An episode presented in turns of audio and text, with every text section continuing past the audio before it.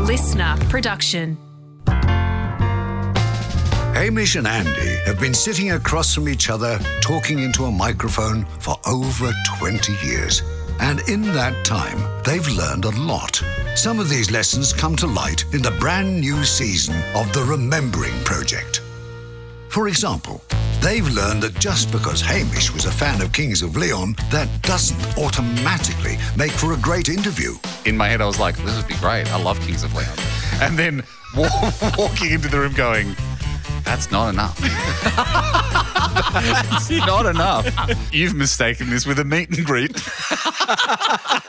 They learnt that a supermarket can be a fun venue for a wedding. People were drinking ginger beers in one aisle because we couldn't have real beers. The rings, the wedding rings were like fruit rings. All right. Everything was like supermarket themed. At five o'clock, chickens went half price. The boys learned they still disagree over a controversial segment. My favourite. Layla's loot shoot. No, no, not you dressed as half a chicken laying eggs. Still stand by it. you had to. Never have you pushed a segment so hard due to Harder than the determination eggs? and stubbornness.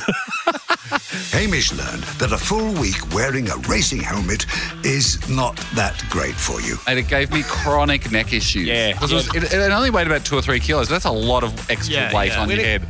I just had to lie down in every room and have all my have rest my head on the table. in every room. my neck gave out. In all the show meetings, Hamish just had his head sideways on the table like this. They learned the parody song covered really only contains one song. Um, let it be. Yep. I reckon we did. Let it be. It's a comedy a lot, song. a lot I of. reckon we did thirty.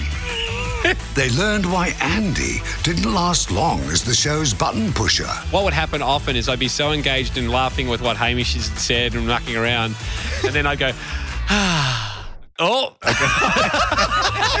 and then hit a song. They learned that one of their longest ever on air breaks involved trying to win bundles of cash from a claw machine. This is nine and a half minutes. It was because nine we and a kept- half minutes. We kept having another go.